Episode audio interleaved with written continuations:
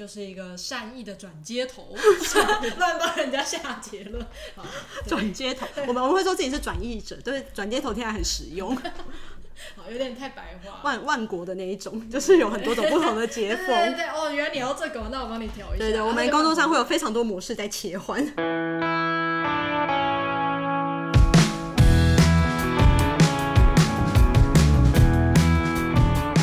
欢迎收听，没空，老娘忙着。在这里，我们分享女性的故事与她们充满影响力的工作。上一集，我们跟着映涵一起建构起。对于社会企业这个产业初步的了解，以及当中有一些重要利害关系人和他们如何互动。但是社会企业这几年发展的重点到底是什么呢？还有映涵身为一个财务金融背景的人，参与在这样的产业当中，有什么样的所见所感呢？赶快用这一集来了解吧。你在看待这些生态系里面的角色，你会觉得现在可能台湾有哪一块是呃发展特别好，或者是有哪一块是特别需要补强的吗？就是还缺乏一些呃玩玩家 player 的加入这样 有 player 嗯，现在呃。现在大家比较开始关注，也开始陆续有人想要投入的，其实是也是人才培育，但这个培育的不是创业者，而是这个领域的从业者，嗯、就是员工。嗯嗯，就大家应该可以想象，一个团队要长大，不是靠老板每天在前面冲就可以。其实这个组织成员的稳定度跟专业度，还有他们可以在这个组织待多久，就是这个呃流动率比较那么高，都是蛮重要的因素。嗯，但的确是到了这一两年，大家才开始就是。可能就是前面已经比较稳了，开始把心力放到这一块，就是去探讨说，哎、欸，要怎么支持所谓的投入影响力职涯的员工，嗯、员工他们的职涯发展，因为，嗯、呃，就大家可能就是平常看新闻会注意到，其实相对在偏公益的领域，它的比如说可能呃。薪资、薪资福利啊，或者是教育训练啊，或者是升迁机会，会因为本身的盈利事业没有那么发达，所以没有办法一开始就是做得非常的到位。很多组织它就是逐步建立起来，那或者是一直都在一个资源缺乏的状态下，但很多时候就是年轻的干 或是新进的员工是没有，就他也不太有办法跟着组织这样子一直就是慢慢的磨，因为他。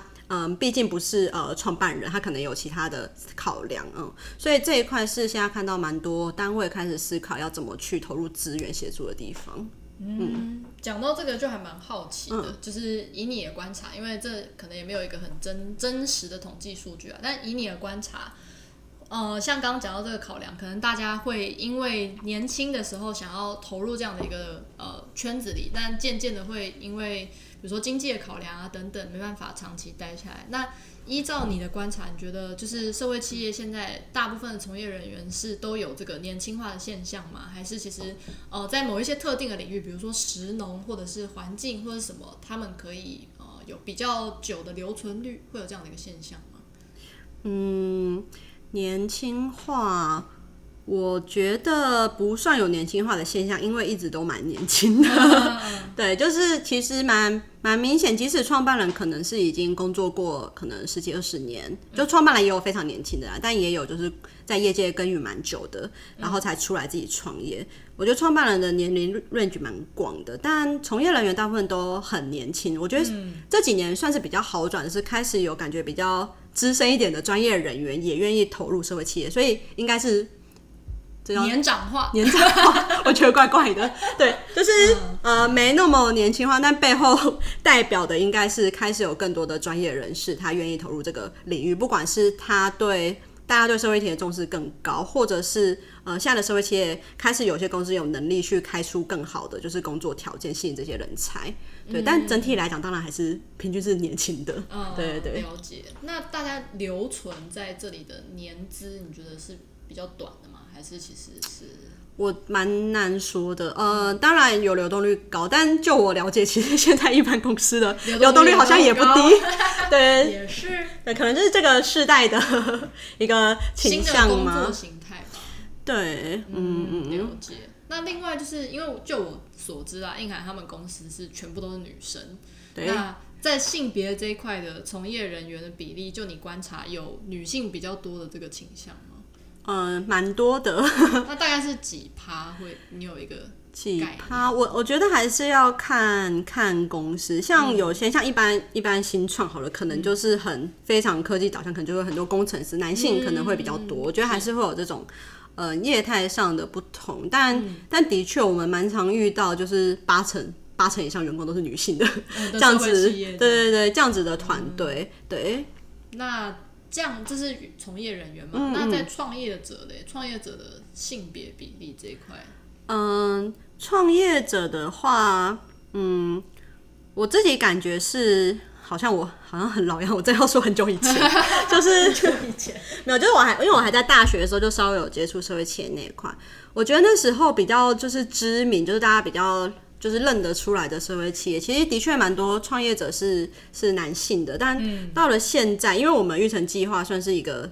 呃，怎么样？站在最前线嘛，我们会接触到非常大量早期的团队。嗯、其实创业者性别比例大概是一半一半了，就是女性创业者是是蛮多的。然后，呃，我觉得也还蛮活跃的，在参与这个社群。但当然，考量到就是从业者女性比例又更多的话，那它的确有个嗯、呃、比例上的落差。但我觉得整体来讲，这是一个嗯、嗯，就女性创业者她不会遭受不友善的。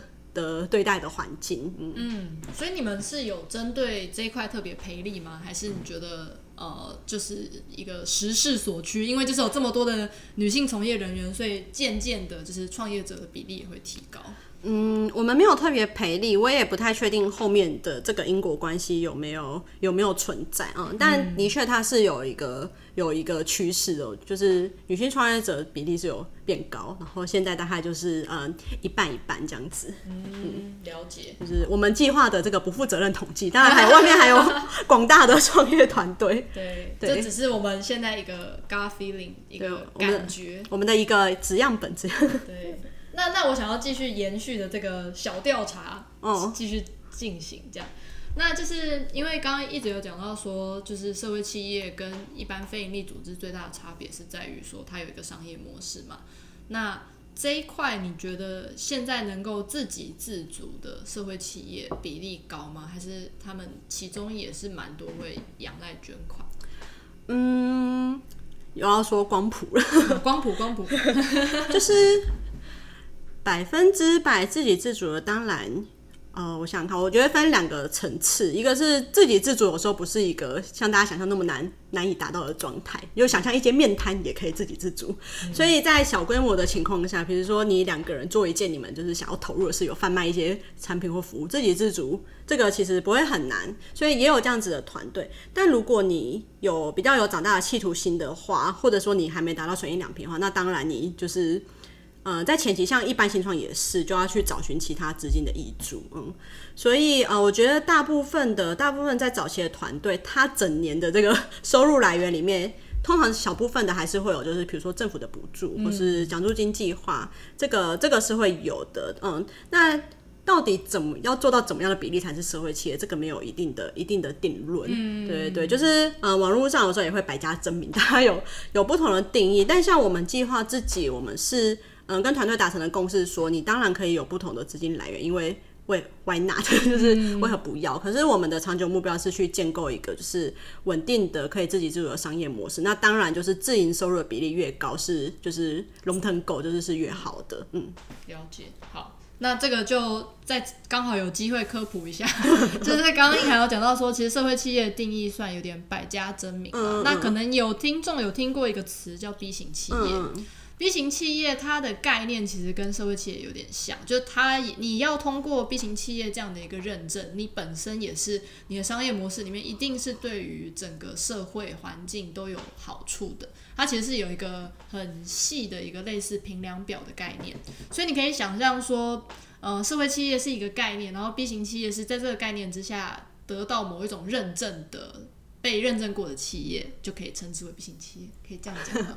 我少修小小修正，小修修正一下，就是呃，B 型企业的它是一个就是来自美国的认证，然后美国又有一个非营利组织负责去推广跟就是认证大家，嗯、对，它就是一个也蛮耗工程的认证。那但它获得认证的组织，第一个是一定要是公司，就它不可以是比如说协会的协会的形式，然后。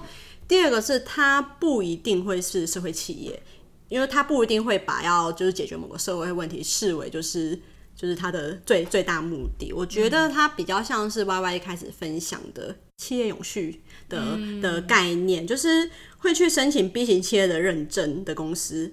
嗯，就是先不论，如果可能有些想要洗白，我不确定。但即使是这样，他要通过这个认证，一定也要做某些努力。但大部分的公司，他是的确希望在呃这个认证下面的几个面向，比如说公司治理、员工的照顾，然后社区的发展跟就是环境保护上做到更好。就他希望他在就是商业行为的同时，去兼顾这些多元的价值。那这个认证可以，其实认证的过程中，你要做非常多的事情，嗯、就是它会有非常多的清单，带你去一一检视公司的各个面向，然后你要改善并且做到，然后获得一定的分数，你才能获得这样子的认证。嗯，然后这个认证就是每几年就会更新一次，所以你不能只有一年好，你就是要年年更好。那有些公司当然会追求越来越好，它比较是这样子的一个概念。嗯嗯嗯嗯。了解，对啊，像硬涵刚刚讲到，就是这个东西比较像是呃，从右边的企业慢慢往左边走，这也可以从它的业态里面去看到，像比如说现在台湾的变形企业有银行，然后有船产，就是可能传统传统大家。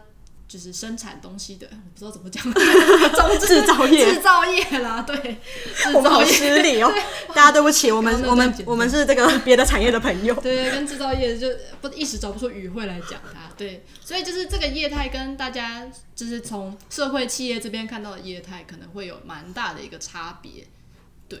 所以就是可能也可以反映出他们是从不同的方向走过来这样子。哦，对，对，可以这么说。不同的方向走过来。对对对。好，那延续着刚刚这个走过来这个话题，对，就最近社会企业圈有一件大事，好，算大事嘛，应该算吧。就是有一个蛮有名的社会企业叫以利，那他们成立了十年这样子。那今年就最近，他们就宣布说要从社会企业转成协会，也就是从呃可能商业模式比较着重商业模式这一块，再更往刚刚讲的左边去，就是往非营利组织这样的一个角度来走。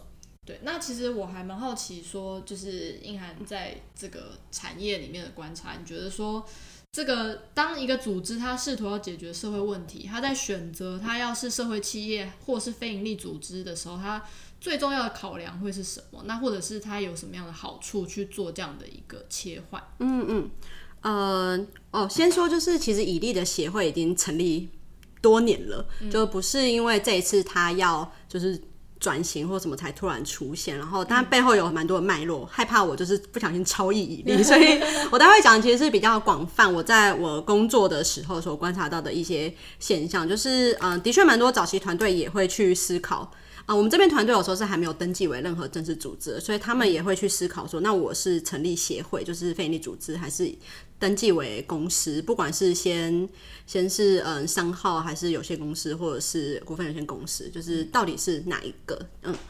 那呃，当然就是从法律的角度来说，主管机关不一样，然后登记的门槛也都不一样，然后包括可能决策的这个流程也都不一样。比如说，就是公司的话，就像大家很了解的嘛，就是公司的所有者是股东，经营者是董事会，嗯、所以呃，决策权大家在谁身上，这个是很清楚的。那协会的话，它就会有比较多就是公共讨论的空间。那相对的，成立协会，你要去就是统合各式各样利害关系的声音，可能要花比较多的时间。但这些人就是。是太太专业了，就是有兴趣的人，我觉得也可以，就是再去多了解。但我觉得从实物上的角度来看，我们这边团队比较多会是去去思考，说他要去做，比如说他去呃，假设是关注一个地区的教育问题，好了，他就要去思考说，那以这个地方的条件，以他目前想到的这个商业的可能性来讲，到底他是就是着重于透过商业的手段去获取资金比较。有可能，还是说他其实是去募款，比较有可能去获得足够的资源投入做他想做的事情。嗯，所以我觉得大家是从一个蛮实务的考量去去想的。那其实我们这里计划也有遇过有团队，他本来是想要发展出一个商业模式，但后来他经过去验证、去测试，他最后决定他要投入非营利组织，他就是变成一个纯非营利组织。因为非营利组织也是可以做销售行为的嘛。但也有团队是他觉得，其实他好好的去。经营他的就是捐款的社群，反而是获得资源最永续的方式。嗯，也有人评估后做这样子的决定。那当然，这个就比较不是我们计划会去支持的范畴。嗯，但我们都很尊重大家就是考量过后的选择，这样子。嗯嗯，了解。好，那我们刚刚聊了很多，就是关于社会企业的整体的一个发展啊，或者是现在台湾的一个产业的概况，或者是里面的一些公司他们在做这个。呃，商业决策的时候会面临一些问题。那我们现在要回归到硬涵身上，对，我们来聊聊他身为一个，就是做这个育成，他他现在是叫做育成总筹，就是 做负责这个育成计划的人啦。那他的这个日常，对，所以我还蛮好奇说，你身为一个育成总筹，平常大概在做什么的？一天大概长怎样？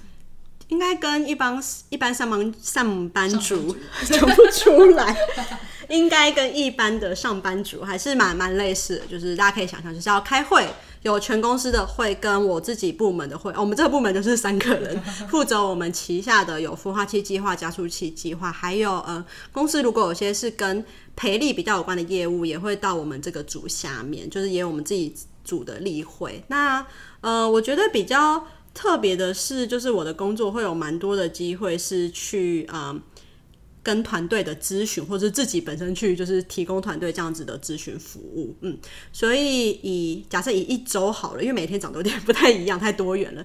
一周来看的话，就是会有会议。那呃，现在会跟我的同事有蛮多讨论，就讨论他们手上的专案，他们手上的专案可能是如何去嗯规划要给团队的，就是各式各样的。课程跟咨询的服务，就是比如说我们这个规划的架构是什么？我们最近看到他们的需求是什么？那到底要怎么样去呃设计到很细致？这课程里面的内容是什么？谁会是最合适的讲者？那团队他要就是事先提供我们什么资料，才能在这个课程里面获得最多？就是这些就是我会跟同事讨论的内容。那当然就是嗯、我自己要现在要负责的业务已经比较到，比如说嗯。可能外部有新的单位想要提供一些资源来跟我们合作，那这个机制会是什么？我们要怎么设计？那要怎么把这个 新的资源融入到我们现有的这个呃平台或者社群里面啊？这可能也是嗯我会去嗯讨论跟规划的。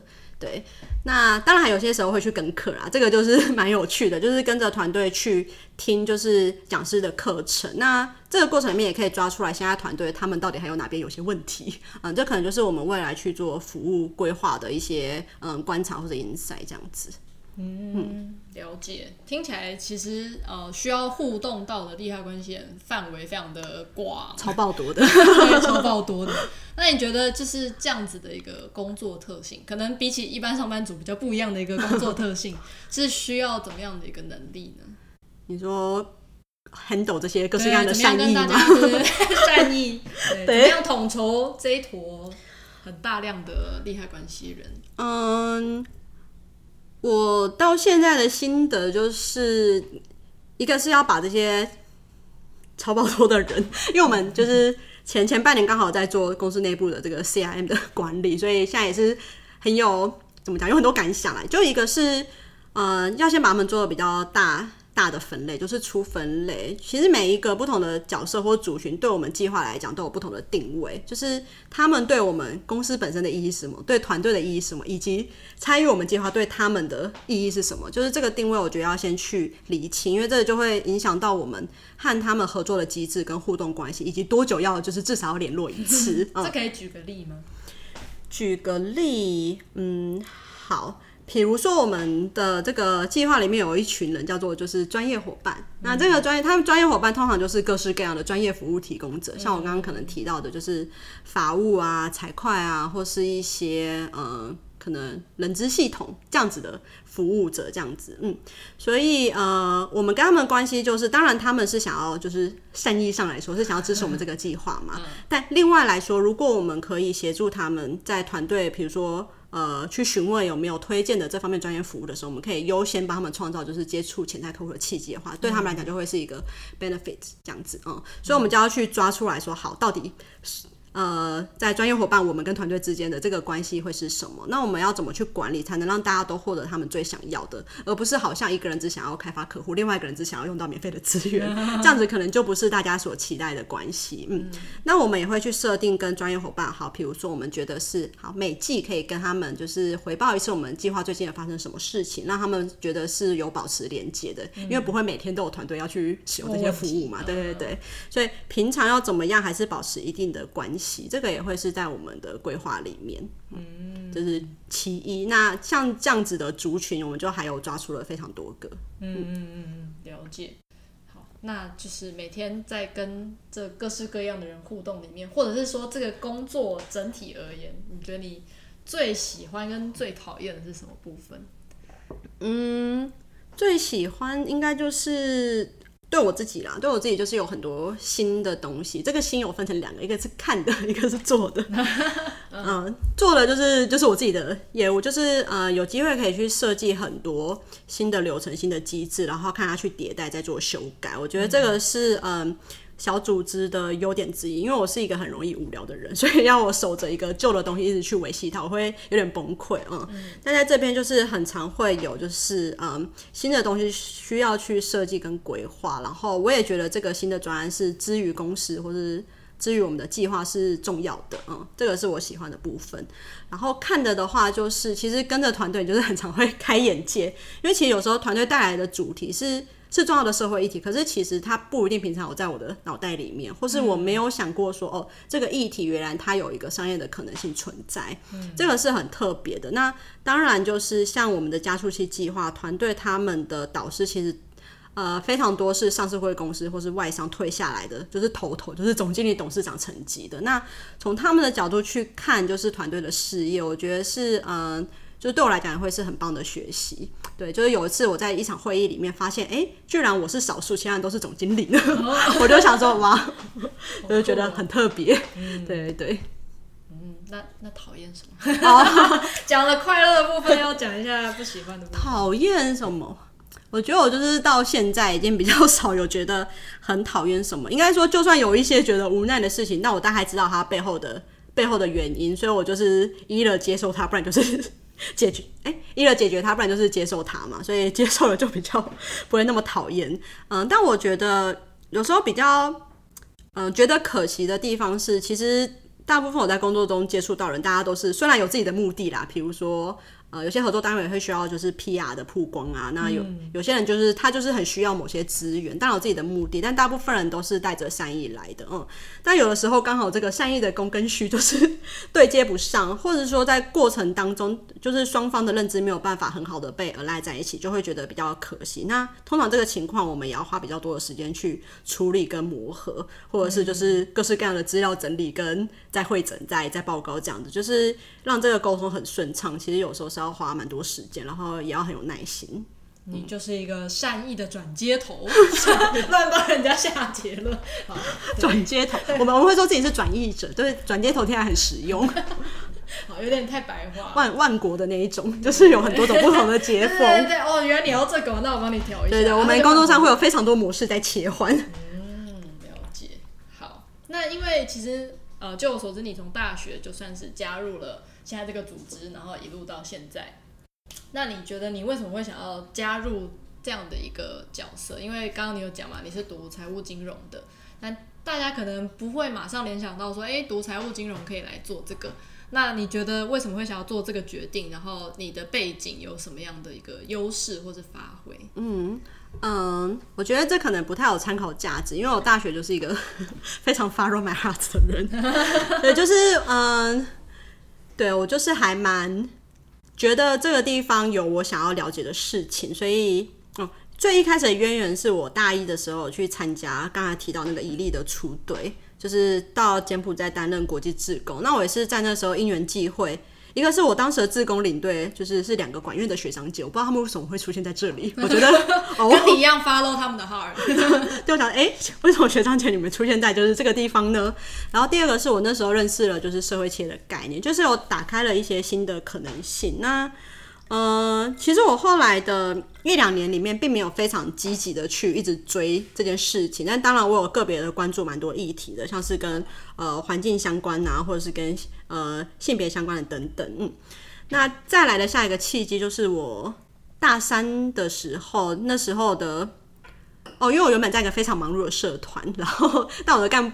我本来在当干部，但干部要卸任了，我就觉得说，哦，好像差不多可以，就是跟同学一般找一个实习。当我这么想的时候，就是看到了我们现在公司的实习机会，所以其实我没有就是比较任何其他的机会，我就是投，然后我就上了。然后呃，进到这个所谓可能比较社会切的领域嘛，就会发现它的层次非常的多。就像我们今天一直提到光谱，就是里面有很多细致的脉络跟内涵，然后里面有大家会带出很多未被解决的问题，然后没有人有最好的解法，大家都还在找最好的方法。我觉得这件事情就蛮吸引我，一直去看说，那所以更好的方法到底是什么？然后有时候更好的方法会带出一些就是。呃，非预期的后果，那这件事要怎么去做？就我觉得这里的迭代是很很快的，然后我觉得大家虽然有。各式各样不同的念头，但算是有个共同的，就是终极目标，就是希望让就是这些问题都可以更被减缓，然后更有序的被解决。嗯，这就是为什么我到现在还在这里的原因。对，算一个追寻的过程。嗯，了解。那你觉得这份工作啊，就是听起来做了这么多事情，那你也可以接触到很多很广的面向。那你觉得你最能发挥影响力的地方是什么？在现在的位置上，就是 像刚刚 Y Y 讲，就是把这个善意的转接头做好。对，因为嗯、呃，即使即使现在不是我在这个位置上，当然还是会有就是很多善意或是合作的邀约提出来嘛。当然，我觉得在这份工作上，可以就是去影响到，就是说多有效去运用这些资源，嗯。就是投入资源的人，他的资源可以被有效的运用，他能够获得他想要的东西。那接收到资源的人也能够有方法有效的，比如说透过就是技能或者知识或经验的增长，去有效的使用这些投注在他身上的资源，让他解决社会问题的这个历程可以被被加速啊。我觉得是从我的角度出发，比较可以去做到的事情。嗯，了解。好，那我们要来到最难的一题了，我还没想好。好，我可以回答。好，那我们今天聊了这么多，如果要用一句话来呼应我们的节目标题，就是“没空，老娘忙着”这件事，你会说你忙着做什么呢？我可能还没想到。我其实有想到一个，但我不知道要怎么变成中文的，就比较像是 coordinate，大家一起来解决问题。如果要用一句话来讲。你忙着做什么？你会说，嗯，协调跟协助大家一起解决就是复杂的问题，嗯、复杂的社会问题。好，好，谢谢硬涵。